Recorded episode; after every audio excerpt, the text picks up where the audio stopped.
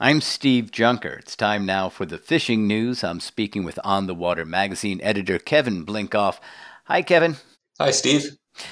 Enough with fish, Kevin. Let's talk about birds. Well, actually, I'm serious. Fishermen spend a lot of time watching birds because they can tell you a lot about what the fish are doing. Explain this for people. Right. So when you go out fishing, sometimes it's hard to know where the fish are and where to catch them. So one of the ways you can find feeding fish is by looking for feeding birds. So when you have bigger game fish down below, they will chase bait fish to the surface and the birds will dive and they kind of work together and feed on fish. So when you see feeding birds, terns, gulls, things like that in the distance, a lot of times you can head over to that area and you'll find game fish feeding below. Now, that's one of the more obvious indicators that crowd of birds picking over the water, but birds do all different kinds of things too. You see them sometimes sitting on the water, you see them kind of flying high, looking down as if they're following things. What are some of the other behaviors of birds that we keep an eye on? Well, those are definitely good things to look for as well. So if you see a flock of birds, say, sitting on the water or maybe standing right along the shoreline, a lot of times it can mean that you just missed something. So maybe moments before, fish had been feeding, and those birds are kind of waiting for the fish to come up again. If you see birds flying high, a lot of times from up high, they've got a better view of things and they're keeping an eye on maybe some schools of bait fish and waiting for something to happen. So that can be a good reason to stay in the area and keep an eye out. And then there's even differences between gulls and terns and how they fish, right? Right. So if you think of a tern, it's kind of a, a, smaller seabird, a little more, I would say, delicate and speedy. So when you see terns flying around and actively dipping into the water, that lets you know that there's probably smaller bait fish around. Could be smaller game fish, stripers, bluefish, things like that. When you get gulls into the action, gulls are maybe a little clumsier. They need a little more help. So usually if you see gulls feeding, then you know there's a little more action. There might be some bigger bait fish around, bigger fish, more happening Gulls are usually a very good sign for good fishing.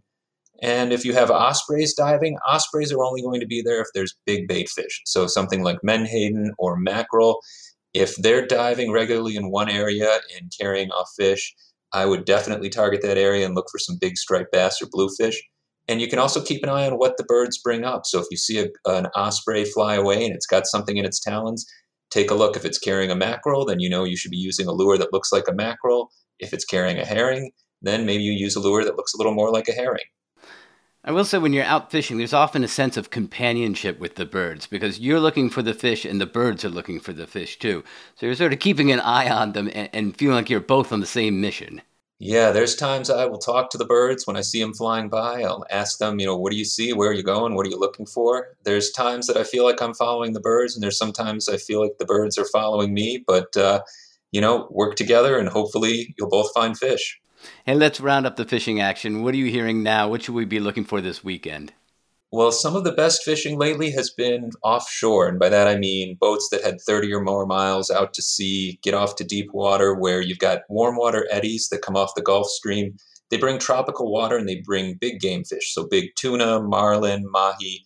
So for anyone who has big boats and can head offshore, it's been very good fishing for them. Inshore, I'd say we're in sort of an in between part of the season. The water's gotten very warm, the striper fishing has slowed down, and most fishermen are starting to talk now about when are the bonito and the false albacore going to show up. That'll bring the kind of the next phase, the late summer fishing. That could happen probably any time now. But in the meantime, there is still there's plenty of small bluefish around. You can also find small stripers in all the local harbors and the beaches. For more on fishing the Cape and the islands, check out the fishing forecast at onthewater.com. Kevin Blinkoff, thanks a lot. Thank you, Steve. For WCAI's The Fishing News, I'm Steve Junker.